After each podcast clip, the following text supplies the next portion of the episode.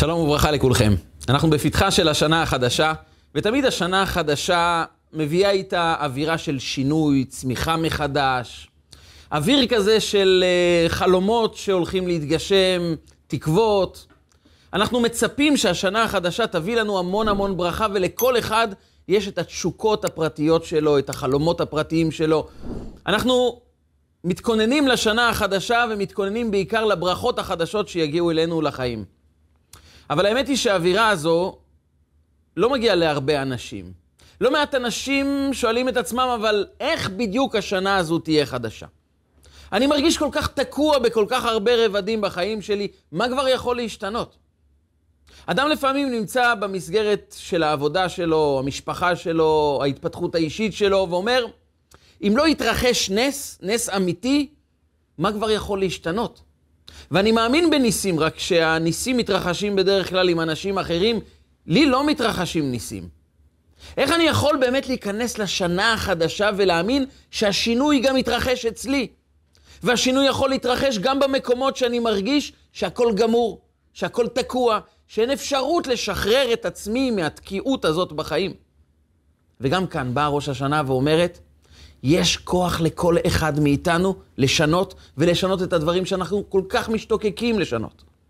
ראש השנה מביא כוחות עצומים לכל אחד מאיתנו לשנות, אבל כדי לקבל את הכוחות, כדי שהכוחות האלו יהפכו להיות חלק מאיתנו ויביאו אותנו לשינוי שאנחנו כל כך מחכים לו, יש נקודה שאנחנו צריכים להתבונן בה, ובעיקר לממש אותה בימי ההכנה לראש השנה, ואז ראש השנה יבוא ויבשר גם לנו בשורה של שינוי.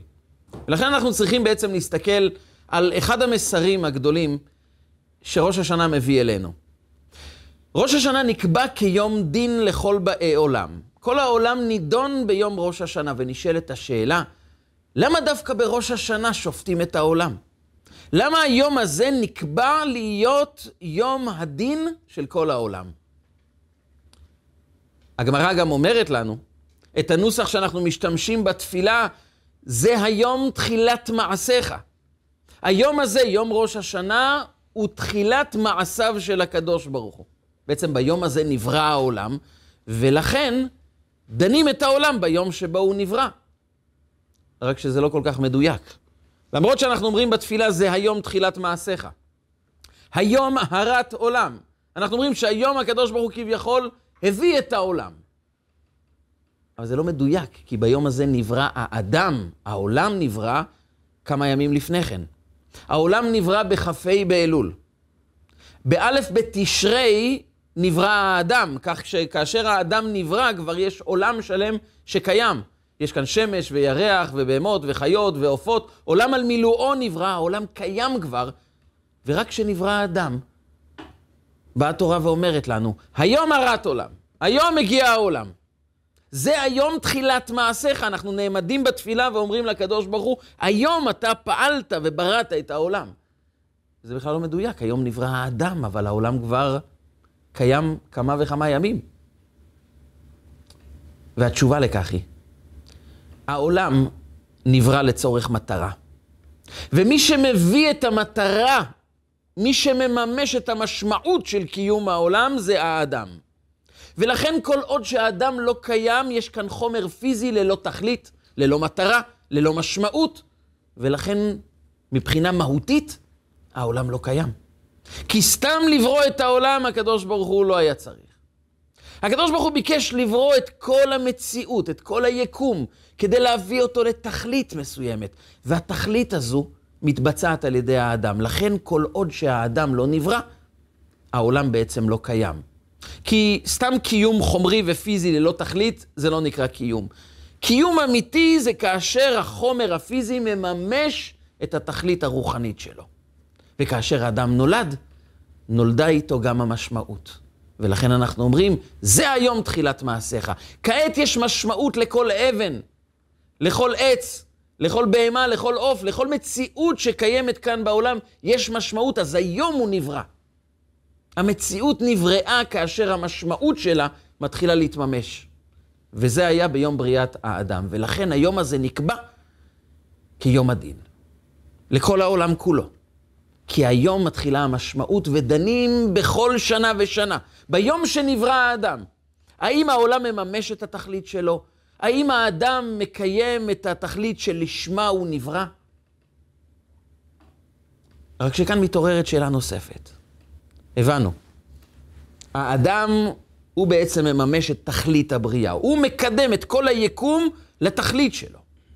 ולכן דנים את כל העולם ביום שנברא האדם, ביום שהאדם העניק משמעות לעולם, אנחנו דנים האם העולם באמת מממש את התכלית שלשמה הוא נברא? אבל אם ככה, למה נברא האדם לבד? למה נברא האדם יחידי? האדם הראשון נכנס לתוך עולם שלם שיש בו אלפי, מאות אלפי, מיליוני עצים, דגים, בהמות, חיות, עופות, עולם על מילואו נברא. האדם רק אחד. ונשאלת השאלה, אם האדם הוא זה שמעניק משמעות לעולם, למה בראת רק אחד? הרי העולם יהיה קיים עם מיליוני, מיליארדי בני אדם. היית בורא מיד מיליארדי אדם שהם יממשו את התכלית, ואז באמת נוכל להשתלט על כל העולם. אדם אחד יכול להשתלט על כל הבריאה? דווקא כאן היה צריך לברוא, כמו שהקדוש ברוך הוא יצר עולם מלא בדגים, מלא בעופות, מלא בחיות. היה צריך עוד יותר לברוא מלא בני אדם כדי שהם יממשו את התכלית. למה שמת את כל המציאות על אדם אחד? את השאלה הזו שואלת המשנה במסכת סנהדרין. והיא אומרת כך, לפיכך נברא אדם יחידי. כי חייב אדם לומר, בשבילי נברא העולם. ההסבר לכך הוא, הרבה פעמים אנחנו נמצאים בתוך מציאות שאנחנו מתרצים לעצמנו תירוצים, אני לא יכול להשפיע על המציאות, כי המציאות מדי רחבה, מדי גדולה, מדי עוצמתית, ואני חלש, אני קטן, אני לא יכול לשנות מציאות. המציאות יותר חזקה ממני. ואנחנו לא רק מדברים על העולם בכללותו, אלא על העולם שבו אנחנו נמצאים. יש כוחות חזקים ממני. אדם מרגיש לפעמים חלש מול המציאות. הוא אומר, אין לי כוחות להתמודד. אני לא יודע איך לאסוף את עצמי בבוקר ולהתחיל לטפל בכל הבעיות שיש לי. העולם גדול מדי עליי. לא היו לי הורים שתמכו בי, או אין לי הורים שתומכים בי. לא קיבלתי את החינוך המדויק שיעזור לי להתמודד. מציאות החיים שבה שמו אותי ללא בחירתי היא מציאות מאוד קשה. אני לא יכול, אחרים יכולים, אני לא יכול. וכאן בא הקדוש ברוך הוא ואומר, אני הנחתי אדם אחד כאן בעולם, ואמרתי לו, ויניחהו בגן עדן לעובדה ולשומרה, אמרתי לו, אתה אחראי על העולם. ואדם הראשון, פלאי פלאים. הפעולה הראשונה שהוא עושה כשהוא מגלה, נבראתי כאן בעולם, וכל היקום הזה תלוי בי. אני אמור להעניק לו משמעות, אני אמור לקדם אותו אל עבר התכלית שלו, אני אחראי על מה שמתרחש כאן בעולם, אני אחראי כאן לעובדה ולשומרה, ואדם הראשון לא פנה לקדוש ברוך הוא והתחיל להתלונן, רגע, אני רק בודד, אני אחד, תעזור לי. זה מדי גדול, אין לי אפשרויות, אני לא יודע מאיפה אני מוצא כוחות. הדבר המעניין הוא שהאדם הראשון פתח במשפט שאנחנו נחזור עליו בכל קבלת שבת, באותו היום שבו נברא האדם, יום שישי. האדם הראשון אמר את המשפט הראשון ביקום. כל העולם מכיר את המשפט הראשון שנאמר על הירח. צעד קטן לאדם, צעד גדול לאנושות, אבל מה המשפט הראשון שנאמר בכדור הארץ? אומרים לנו חכמינו, אדם הראשון נעמד, ראה את כל היקום, ובמקום לשאול את עצמו, למה רק אני מסובך עם כל הבעיות האלו? למה אני אחראי על כל מה שקורה כאן? למה אני צריך לטפל בכל העולם כולו ואני בסך הכל בודד? הוא לא אמר את זה. הוא פשוט הבין, יש לי אחריות ואני ממוקד בדבר אחד. איך אני מתחיל לפעול את הפעולה שנדרשת ממני בדרך לשינוי העולם? מה המשפט הראשון שאני מכריז כאן? וכאן אומרים לנו חכמינו, הוא אמר את המשפט, בואו נשתחווה ונכרעה, נברכה לפני השם עושנו. בראו אותנו, יצרו לנו תפקיד, בואו נשתחווה ונכרעה, בואו נקבל את זה. בואו נתייחס פנימית לאירוע הגדול של בריאת העולם שבו הקדוש ברוך הוא מבקש מאיתנו, תממש תכלית, תגיע למטרה שלך. בראתי אותך בשביל תכלית. ואדם הראשון מכריז, קודם כל אני פה כדי לממש את התכלית שלי. זה הולך להיות מסובך? זה הולך להיות לא פשוט, באמת זה גם מסתיים בצורה לא נעימה בחטא עץ הדעת. אבל אדם הראשון יצר את התובנה הבסיסית כאן בעולם, מיד בהכרזה הראשונה שלו. בואו נשתחווה ונכרעה נברכה לפני השם עושנו. במילים אחרות, אני בא לקחת אחריות. אני לא ממוקד בכמה בעיות יש לי, אלא באחריות שאני צריך לקחת על עצמי. ותמיד כשאני יותר ממוקד באחריות שאני אמור לקחת, אני פחות רואה את הבעיות ויותר רואה את הפתרונות. אני פחות מספר לעצמי כמה העולם חזק ויותר מספר לעצמי כמה אני חזק. הרבי מלובביץ' באחד המכתבים שהוא כתב לפני 60 שנה על ראש השנה, הוא אמר, זה היום בעצם שנגמרו התירוצים, ראש השנה. זה יום שבו הסתיימו התירוצים כי לאדם הראשון לא היה הורים שחינכו אותו. הוא לא למד בשום מקום מה הוא אמור לעשות.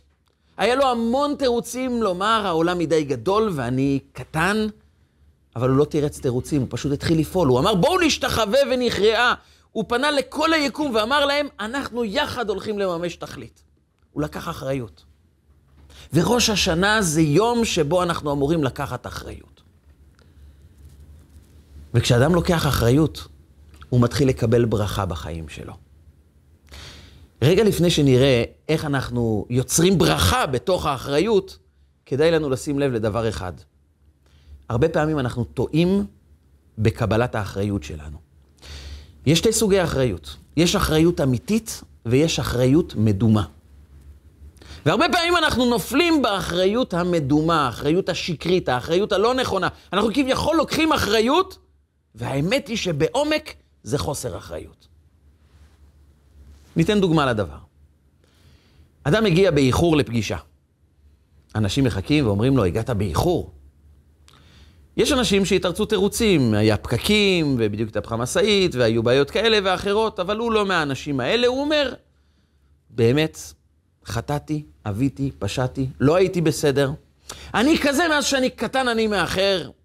האישיות שלי פגומה, יש בי בעיה ענקית. אני כזה טיפוס שאי אפשר לסמוך עליו, אני עצבני על עצמי, אני מתוסכל מעצמי, אני מתבייש. אני עומד בפניכם ואני מתבייש מעצמי. זה מה שיש לי לומר. אדם לוקח אחריות, מכיר באשמה, מודה על האמת. ואז הוא כביכול נרגע מעט, כי הוא הודה בחטא.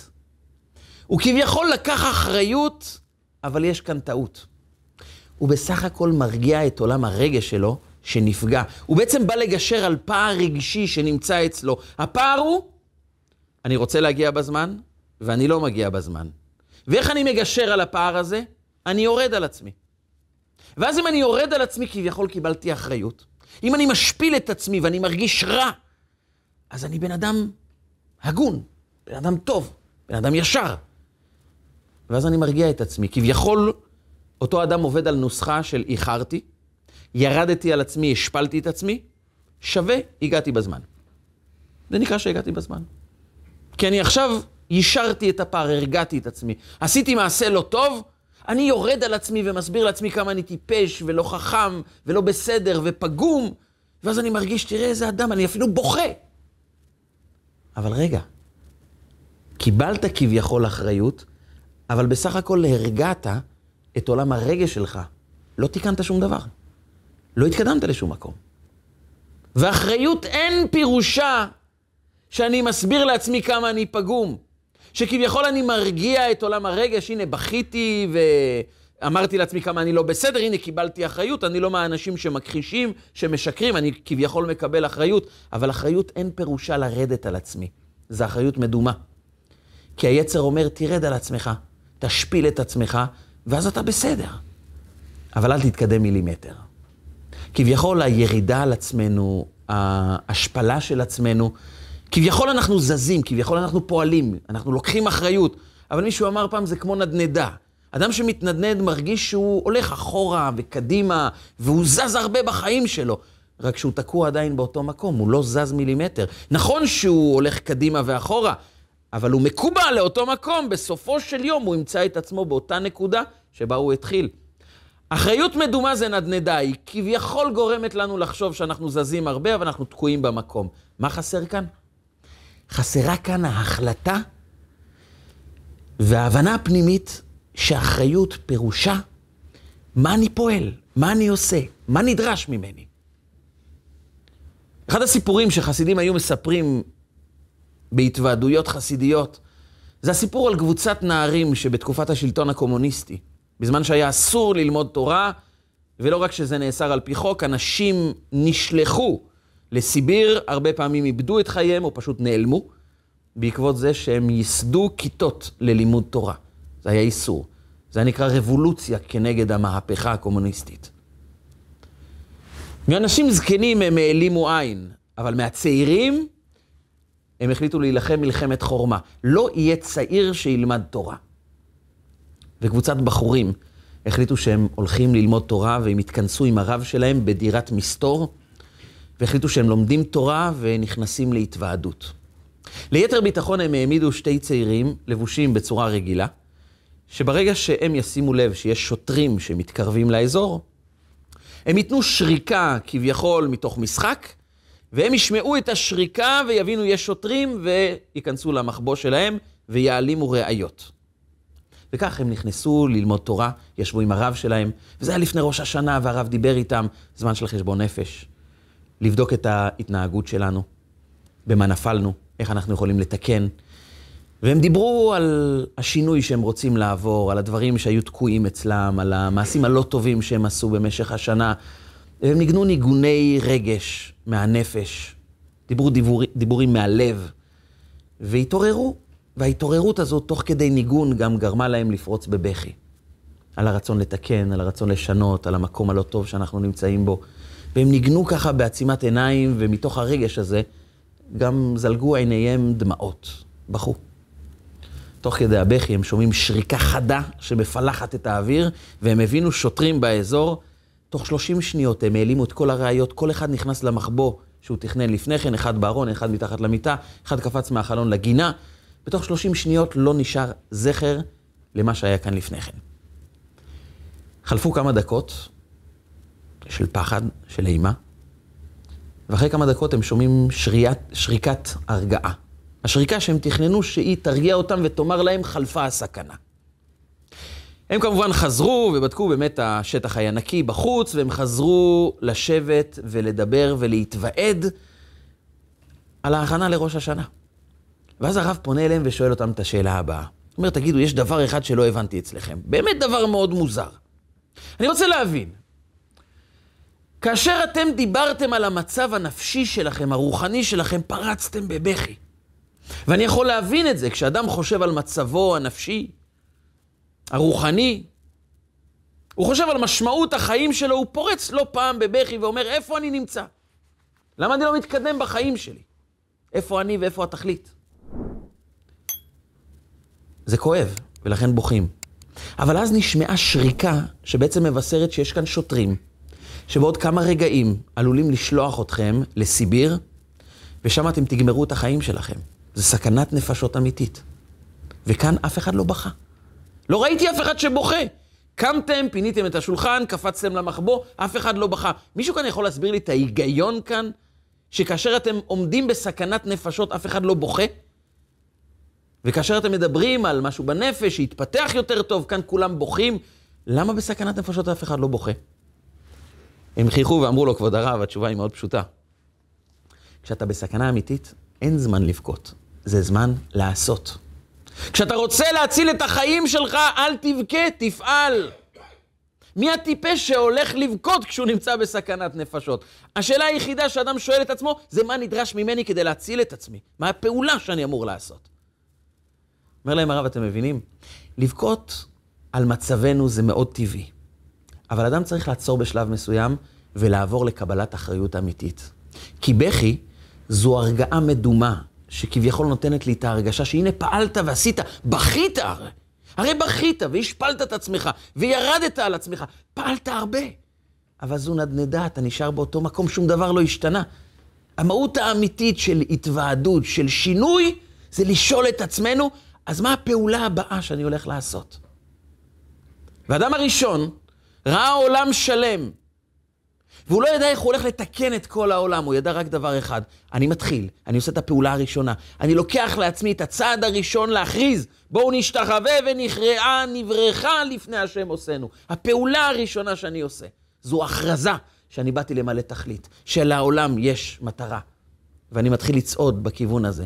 והאדם הראשון הצליח לשנות את העולם בשלבים הראשונים, כי הוא קיבל אחריות על הצעד הבא שלו, על הפעולה שהוא הולך לעשות. ואחריות אמיתית פירושה להבין, אני לא נדרש לשנות את כל העולם. אני נדרש להבין שיש פעולה אחת שאני יכול להתחיל לעשות. ואם אני עושה אותה, העולם מתחיל להשתנות.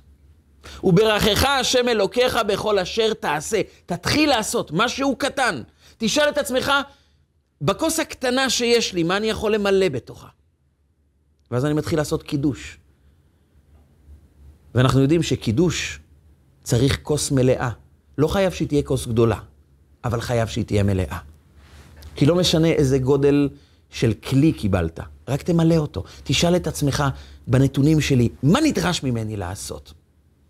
כי כאשר אני רואה את הבעיות, אני מתייאש מעצמי. כאשר אני רואה את הכלי שיש לי, את הכוחות שיש לי, ואני מבין שלא משנה כמה גודל, גודלם של היכולות שלי, אבל בתוך עולם היכולות שלי אני נדרש לעשות. אני מתחיל לעשות, דברים מתחילים להשתנות. ואם ניקח לכך דוגמה, דוגמה מפורסמת בעולם החסידות, זה הסיפור של אשת בן הנביא. מספר הנביא את הסיפור הבא. ואישה אחת מנשי בני הנביאים צעקה אל אלישע. זו הייתה אישה, אומר לנו רש"י, אשתו של עובדיה. עובדיה זה סיפור מעניין בפני עצמו. עובדיה היה גר אדומי. אדם מאדום, צאצא של עשיו, האדומים היו אויבים לעם ישראל, והוא בחר ביהדות והתגייר. הוא הפך להיות אחד מהאנשים האחראים על ארמונו של אחאב, מלך ישראל. כידוע, מלכות ישראל התפצלה למלכות דוד ומלכות ישראל, והוא היה אחראי בארמונו של אחאב, שהיה מלך על ישראל, ואחאב התחתן עם אישה גויה, עובדת עבודה זרה בשם איזבל. והיא הכניסה לתוך עם ישראל לתרבות העבודה זרה של הבעל, עבודת הבעל. ולא רק זה, היא גם התחילה לרדוף את נביאי השם. את הנביאים הקדושים שהנהיגו את עם ישראל במשך כל הדורות, היא נלחמה בהם ורצתה להרוג אותם, ועובדיה, הגר האדומי, בתור אחראי על הארמון, רצה להציל אותם, את הנביאים. והוא החביא אותם. ובתור אדם עשיר הוא גם פרנס אותם. רק לפרנס מאה נביאים לאורך השנים, דרש ממנו משאבים מאוד מאוד גדולים. והוא איבד את כספו. הוא פשוט הוציא את כל כספו על פרנסת הנביאים.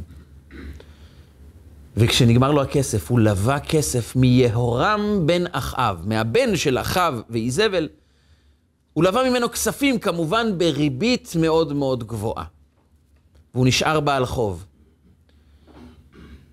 אבל הוא לא הפסיק לפרנס את הנביאים. ונחה עליו שכינה והוא התנבא נבואה שעד היום נמצאת בתנ"ך, זה הספר הכי קצר בתנ"ך. ספר עובדיה. זה פרק אחד שמונה 22 פסוקים, וזה כל הספר. אבל כל מילה שם עוצמתית. כל משפט שם הוא מבטא מהפכה עצומה. הוא מסיים את הפרק, שבעצם מסיים את כל ספר עובדיה. ועלו מושיעים בהר ציון לשפוט את הר עשיו. ודווקא בתור גר אדומי, כאחד שנולד באדום, מתנבא על המשפט שהקדוש ברוך הוא יעשה לאדום, על כל הצרות שהם עשו לעם ישראל. ואותו עובדיה, שנחה עליו השכינה, הוא היה נביא, נפטר, והוריש לאשתו המון חובות. ואז היא מגיעה לאלישע, אחד מהנביאים. אותו נביא שהחליף את רבו, אל... אליהו הנביא, והיא באה וצועקת אליו. היא אומרת לו, עבדך אישי מת. בעלי הלך, השאיר אותי עם המון חובות, ואין לי כלום בבית. איך לשלם את החובות, והנושה בא לקחת לו את שתי יל... שני ילדיי לא לעבדים. יהורם בן אחאב עכשיו אומר לי, אין לך כסף, תביא את שני הבנים, יהיו לי לעבדים. נחזיר לאט לאט את החוב. אין לי בעל, אין לי בית, אין לי כסף, עכשיו גם אין לי ילדים, אין לי כלום בחיים. ואישה אחת מנשי בני הנביאים צעקה אל אלישע. אומרים בחסידות, אלישע זה אלישע. אלוקיי, תושיע אותי. אין כלום, הכל תקוע בחיים, הכל מרוקן, אין לי כלום. ואומרת החסידות שזה לא רק בפן הפיזי, החומרי, זה גם בפן הרוחני. ואישה אחת זו הנשמה. היא צועקת לקדוש ברוך הוא ואומרת לו, הקדוש ברוך הוא תושיע אותי. עבדך אישי מת, ואישי זה האש הפנימית שלי. האש שקיימת בתוכי, כבויה. אין לי אנרגיה לכלום. אין לי רצון לשום דבר. אני כבויה לחלוטין, והנושה בא לקחת לו את שני ילדיי לא לעבדים. הנושה. זה גם סמל ליצר הרע, כי נושה זה לא רק אחד שמבקש את החוב שלו. זה גם מלשון שכחה. כי נשני אלוקים, בלשון הקודש זה גם מלשון שכחה. והנושה, זה אותו יצר הרע שמשכיח ממני. מי אני באמת? הוא רוצה לקחת את שני ילדיי לא לעבדים, הוא לוקח את שני התכונות הגדולות שיש בנו, האהבה והיראה, והוא לקח את הכוחות האלו של אהבה ויראה במקום שתהיה לנו אהבה לאמת, לטוב, לקדושה, אהבת השם ויראת השם. הוא לקח את זה לאהבות זרות ויראות זרות. אני בפנים מרוקנת לגמרי, אין בי כוחות של טוב, רק כוחות של רע. מה אני עושה? זו השאלה שאנחנו עומדים בה ערב ראש השנה. מה אנחנו עושים עם עצמנו? אז מי שמרגיש שהכל מושלם והכל טוב אצלו בחיים, יכול לומר, יהיה רק יותר טוב. אבל יש לא מעט פעמים שאנחנו מסתכלים בתוכנו ואומרים, משהו כבוי, משהו לא עובד, משהו לא מתקדם. יש לך פתרון, ריבונו של עולם, אלישע, עבדך אישי מת, ואין לי כלום, מה אני עושה? ואלישע אומר לה את אחת התובנות הגדולות ביותר, שעם התובנה הזו כדאי שניכנס לראש השנה. שואל אותה אלישע, אמרת לי את כל הצרות, אני מבין. תספרי לי משהו אחד. מה כן יש לך בבית? הכל ריק, הכל כבוי. תמיד יש משהו שכן נשאר. את יכולה לספר לי מה כן יש לך בבית? באמת, יש לי מיליוני חובות. יש לי המון צרות. אני ללא בעל, ללא משענת, והילדים עתידים להילקח לעבדים. אבל אלישע רגע עוצר את הפוקוס בכמה בעיות יש, ומפנה אותה להסתכל במה כן יש לך. והיא אומרת, יש לי אסוך שמן. אסוך שמן שווה בערך אולי 7-8 שקלים, זה מה שיש לי. אבל זה חסר משמעות למול כל הצרות. אומר לאלישע, לא. קחי את האסוך שמן הזה, ותלכי לכל השכנות ותלווי מהם כלים ריקים, אל תמעיטי. תמלאי את כל הבית שלך בכלים. ותתחילי לשפוך את הסוך השמן, את הכלי הקטן של שמן, תתחילי לשפוך לתוך החביות. וכאן נעשה נס. האסוך שמן נתן שמן שמילא את כל החביות בבית. וזה לא נעצר, רק כאשר נגמרו כל הכלים. והיא הפכה להיות עשירה באותו רגע, בית שמלא בחביות של שמן. אמר לה אלישע, תמכרי את השמן, תשלמי את החוב שלך, ואת ובנייך תחיי בנותר. את והבנים שלך תחיו עם כל מה שנשאר מהעושר הזה. תשלמי את החובות, ויש לך המון כסף להמשיך לחיות, את והבנים שלך. אלישע אומר לה, תקשיבי טוב, בזמנים של צרות, בזמנים של מאבקים, של כאבים, אדם לא אמור לשאול את עצמו, למה יש לי כל כך הרבה צרות? הוא אמור לשאול את עצמו, מה כן יש לי? מה הפעולה הקטנה שאני כן יכול לעשות? זו לקיחת אחריות. האדם הראשון לקח אחריות לא רק בזה שהוא אמר, כן, הכל עליי ואני קורס ואני לא יכול וכנראה שאני אשם ואני לא בסדר. הוא לא בא להאשים את עצמו, הוא רק שאל את עצמו, מה הפעולה שאני כן יכול לעשות? ובכל מצב בחיים יש לנו תמיד פעולה אחת קטנה, שאנחנו לא שמים לב אליה רק בגלל שאנחנו רואים יותר את הצרות, יותר את הבעיות, יותר את הקשיים, ואז אנחנו מעניקים אפס משמעות לקצת טוב שאנחנו כן יכולים לפעול. אבל הקדוש ברוך הוא בא ואומר, וברכך השם אלוקיך בכל אשר תעשה. אם תעשה, תתברך. ולכן נברא אדם יחידי. כי אם היו נבראים מיליארדי בני האדם, היינו אומרים, בטח שאפשר לשנות את העולם, כי יש מיליארדי בני אדם, כל אחד עושה קצת, מצליחים. הקדוש ברוך הוא אומר, לא.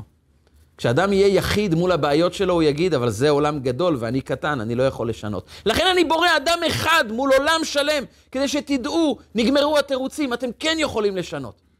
איך? תתחילו לפעול. תשאל את עצמך, מה הסוך שמן? הכלי הקטן של שמן שאני כן יכול לפעול איתו. עם זה תשנה את העולם. אז תשרה הברכה בתוך הפעולה שלך.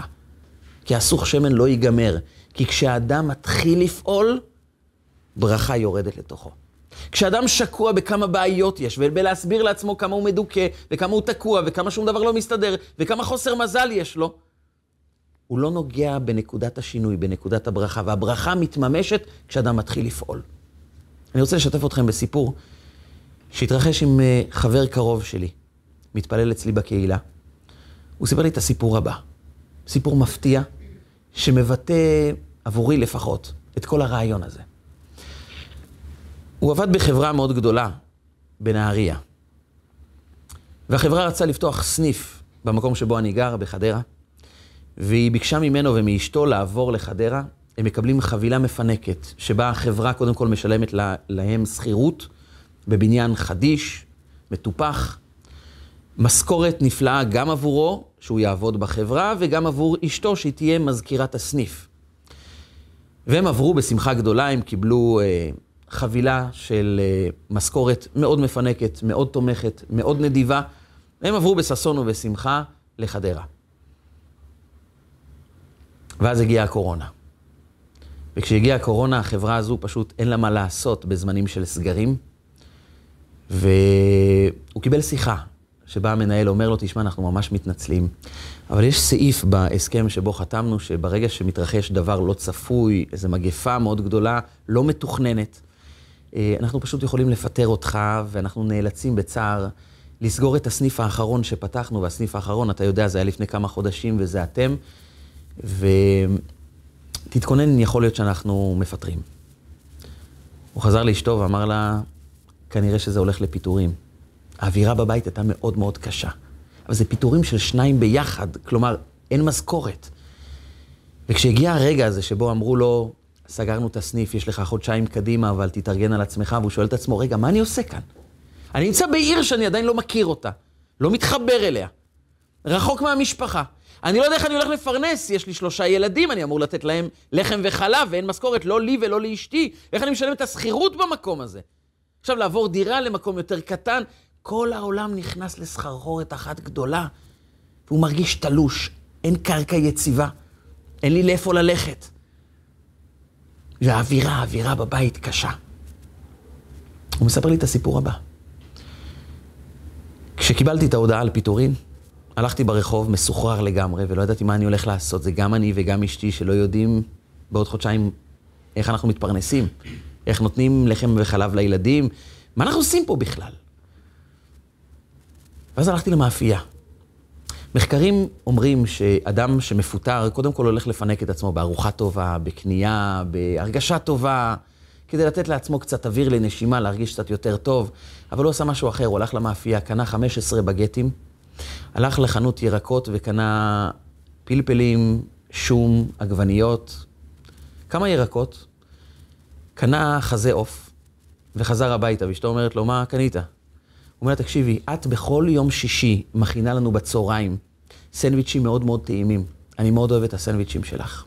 זה מאוד מאוד טעים. אני באמת חושב שזה מאוד טעים. תכיני לי בבקשה 15 סנדוויצ'ים כאלו. חזה עוף, סלטים, מבושלים, חצילים. היא אמרה לו, בסדר, אם זה מה שאתה רוצה. הכינה לו 15 בגטים כאלו, עטף אותם בניילון, הכין מהר לוגו עם מספר טלפון, שם את זה בסלסילה, סלסלה, ו... הלך שש קילומטר ברחובות המשרדים שיש בחדרה, והציע לאנשים שעובדים במשרדים לקנות סנדוויץ'. אף אחד לא הסתכל לכיוונו. מאיפה נחתת עכשיו עם סנדוויצ'ים? אבל הוא התעקש. הוא הלך שעות עד שהוא מכר 15 סנדוויצ'ים. כל סנדוויץ' הוא מכר יחסית בזול, ב-20 שקלים. והוא חזר הביתה עם 300 שקלים, הוא שם לאשתו על השולחן ואמר לה, זה מה שהרווחנו היום. ומה זה מה שהרווחת היום? אנחנו לא אנשים שמוכרים מהיום למחר כמו נזקקים. אנחנו אנשים עובדים, אנשים שמרוויחים משכורת מכובדת. אמר לה, זה מה שהרווחנו היום. למחרת, הוא נסע לאזור המרכז ובדרך הוא קיבל תשע טלפונים מאנשים שאומרים לו, איפה הסנדוויצ'ים? אנחנו רוצים לקנות גם היום. הוא אמר לי, מתוך 15 סנדוויצ'ים שמכרתי, תשעה אנשים חזרו אליי. ונסעתי בחזרה הביתה ואמרתי לאשתי, אנחנו חייבים להכין עוד. והוא התחיל להכין עוד. הוא לא יודע איך הוא פותר את בעיית תשלום השכירות, ואיך הוא מכניס משכורת, כי בסך הכל אתה מוכר כמה סנדוויצ'ים, וזה לא דבר שפותר בעיות. בטח לא בשלב הראשון. אבל הוא התחיל למכור. הוא מספר לי, נכנסתי לאחד הבנקים, והסתובבתי עם כל הסנדוויצ'ים, והצעתי להם לקנות. אפילו להרים את העיניים, לומר לי לא תודה, הם לא עשו את זה. לא התייחסו. ואני החלטתי, אני מחייך לכולם ומאחל לכולם יום טוב ומוצלח. את החיוך אני לא מוחק מהפה. ונכנסתי, ובמשך המון המון ימים, אף אחד פשוט לא מסתכל עליי. ויום אחד כשנכנסתי לבנק, אחת המנהלות שם אומרת לי, קמתי עם תחושה שאני חייבת לאכול איזה סנדוויץ' טוב, יש לך איזה סנדוויץ' מעניין? אמרתי לה, כן, יש לי סנדוויץ' טוניסאי. והיא קנתה. וכשהגעתי למחרת, כל המחלקה קנו. היא הייתה מרוצה מהסנדוויצ'ים. ואחרי כמה ימים היא אומרת לי, אנחנו הולכים לעשות מסיבה לכל המחלקה, אתה תוכל לקחת על עצמך את כל הכיבוד, ושמתי להם ארוחה שלמה. כיום הוא מוכר מאות סנדוויצ'ים, ויש לו שתי עובדים תחתיו אה, עם אופנועים שמוכרים בכל חדרה. הוא בעצמו צריך לגבות את העובדים שלו, כי הוא מוכר מאות סנדוויצ'ים ביום, כולל ארוחות בשני ורביעי. ובחודש הבא הוא אמר לי, אני רוצה שתבוא, אנחנו פותחים חנות במרכז המסחרי, ואני רוצה שתקבע מזוזה. ואני מסתכל עליו ואומר, וברכך השם אלוקיך בכל אשר תעשה. הוא יכל לחזור הביתה ולבכות על מר גורלו, ובאמת, זו גזירת גורל. המשכורות מתבטלות. אבל הקדוש ברוך הוא אומר, תזכור תמיד. העם היהודי בנוי מפח קטן של שמן. זה עם שאוהב דברים קטנים שיוצרים דברים גדולים. זה פח קטן של שמן שמספיק ליום אחד והוא מספיק לשמונה ימים. וזה סיפור של אסוך שמן קטן שאלישע אומר לה, הבנתי את הבעיות. אבל תזכרי, פתרונות מגיעים רק כאשר לוקחים אחריות, ולקיחת אחריות זה לשאול את עצמי מה כן יש לי ולהתחיל לעשות. זה לא משנה עולמות בשלב הראשון. בהמשך, זה ישנה את הכל. והאחריות הגדולה של ראש השנה זה לשאול את עצמנו, אז מה אני הולך לפעול? מה אני הולך לעשות? איך אני משחזר את נס פח השמן שהיה במקדש, או שהיה עם הסוך השמן לאשת בן הנביא, אשתו של עובדיה, אבל כאשר אנחנו מתחילים לפעול, אנחנו מכריזים, הבנו שיש לנו אחריות. ואני מתחיל לפעול באחריות הזו. זה אדם אחד מול עולם שלם, אבל זה הקוד של שינוי, זה הקוד לברכה. פעולה קטנה בתוך עולם שלם מתחילה לשנות הרבה דברים. ולכן הקדוש ברוך הוא אמר לנו, יום הדין הוא יום בריאת האדם ובראתי אותו יחיד. בראתי אותו יחיד מסיבה אחת. אני רוצה שתדעו שכמה שהעולם גדול, לכל אדם יש כוחות לשנות עולם. ולשנות עולם זה לא מרעיונות גדולים, זה מפעולות קטנות שאני בוחר להתחיל לפעול אותם כעת. יש משהו בראש שאנחנו חייבים לשנות. כדי לשנות את המציאות, אנחנו לא צריכים לעשות דברים בומבסטיים, גדולים, נשגבים, שכל העולם יראה אותם. אני צריך להתמקד בפעולה אחת קטנה שאני עושה, היא משנה עולמות. מי לימד אותנו את זה גם? יוסף הצדיק. יוסף הצדיק שנמצא בגיל 17 במצרים ועומד מול פיתוי של אשת פוטיפר, והיא אומרת לו, תחטא. מה זה משנה אם תחטא? מי מכיר אותך? מי רואה אותך? גם המשפחה שלך זרקו אותך. ויעזוב בגדו אצלה וינוס החוצה. אומרים חכמינו, כשהוא נס החוצה, הוא פעל משהו מאוד גדול בעולם, שהתממש דורות מאוחר יותר. עם ישראל בורחים ממצרים, הם עומדים מול ים סוף, ועם שלם מחכה שייבקע הים, והים מסרב להיבקע. עד הרגע שעליו נאמר בתהילים, הים ראה וינוס. אומר המדרש, מה הוא ראה? ראה ארונו של יוסף. הוא אמר, אם יוסף התגבר על הטבע שלו, שלט בעצמו, אז גם אני יכול לשנות את הטבע שלי. הים ראה וינוס. אם הוא ויעזוב בגדו אצלה וינוס החוצה, אז הים ראה וגם וינוס. מסתבר שהפעולה הקטנה שעשה יוסף בחדרי חדרים במצרים רחוק, בלי שאף אחד רואה אותו, עזר לעם שלם להינצל. ומאיפה זה מגיע? אומרים לנו חכמינו את הסוד של יוסף. הוא ראה דמות דיוקנו של יעקב אבינו. פתאום הצטיירה לפניו הדמות של יעקב. ואז הוא לא חטא. מסבירים בחסידות, למה דמותו של יעקב גרמה לו לא לחטוא? הגמרא מספרת לנו במסכת בבא מציע, שדמותו של יעקב הייתה דומה לדמותו של אדם הראשון. ומהי דמותו של אדם הראשון? אני אחד שיכול לשנות עולם. שהפעולה הקטנה שלי נוגעת לכל הבריאה. ואם אני לוקח אחריות על הפעולה הקטנה שלי, עולם שלם משתנה. דמותו עברה ליעקב, ויוסף ראה את אבא שלו, אבל הוא לא, רק, לא ראה רק את הדמות החיצונית של יעקב. הוא ראה את המסר הפנימי. דע לך, בני, פעולה קטנה שלך. זו אחריות כללית על העולם. אתה אף פעם לא אדם בודד, זרוק בקצה העולם, שאף אחד לא אכפת לו ממנו. הפעולה שלך משמעותית עבור העולם כולו. לפיכך נברא אדם יחידי. ואדם הראשון, דמותו עברה ליעקב, ואלה תולדות יעקב, יוסף. יוסף הפך להיות אדם כזה, שמבין שהפעולה הקטנה שלי היא משמעותית לעולם כולו. ומזה הוא התגבר. עם הכוח הזה הוא אמר לאשת פוטיפר, קחי את הבגד החיצוני, אני נס החוצה, כי אני מבין שיש לי אחריות על עם. אני מבין שכגודל האחריות, גודל הכוחות. ואם יש לי כל כך הרבה כוחות וכל כך הרבה אחריות, מי שם לב לקשיים? איך אפשר להתמקד בבעיות שאני מבין כמה אחריות וכמה כוחות קיבלתי? ומזה הוא הציל עם שלם שעמדו מול ים סוף וידעו שמה שבסופו של דבר בקע את הים, זה הפעולה הקטנה של נער בן 17 בקצה העולם, זרוק ובודד. זה הציל עם שלם. הנקודה הקטנה שאנחנו בוחרים לשנות, היא זו שתביא לנו את הברכה הגדולה, כמו הסוך השמן, כמו פח השמן. כמו אותו יהודי שבחר לעשות פעולה קטנה והוא אמר, ריבונו של עולם, פוטרתי, אבל אני עושה פעולה קטנה כי אני יודע שאתה מעניק ברכות למי שפועל, וברכך השם אלוקיך בכל אשר תעשה. אני מתחיל לפעול. השאלה שאנחנו אמורים לשאול את עצמנו ערב ראש השנה, כדי לפעול את השינוי שאנחנו כל כך מצפים אליו. איפה קשה לי? איפה נקודת המשבר שלי? ומה הפעולה הקטנה שאני יכול לעשות כדי לעשות קצת יותר טוב? אצל הקדוש ברוך הוא אין קצת. כי אם זה מה שאני יכול לעשות כעת, זה ענק, זה משנה עולמות. כי אני נתתי את כולי בפעולה הקטנה, אז הקדוש ברוך הוא נותן את כל הברכות בתוך הפעולה הקטנה הזו. מה שצריך לשנות זה את החשיבה. במקום להתמקד בכמה בעיות יש לנו, להתמקד במה אני פועל. במקום לחשוב שדברים משתנים רק כאשר יש איזה משהו גדול שמתרחש בחיים שלנו, להבין שאני לא מצפה שמשהו ישתנה מבחוץ, שיבוא אליי איזה מלאך גואל, שתבוא איזה ברכה מיוחדת, אלא אני זה שצריך ליצור את הברכה דרך הפעולה הקטנה. אם אני משנה את החשיבה, המציאות מתחילה להשתנות סביבי.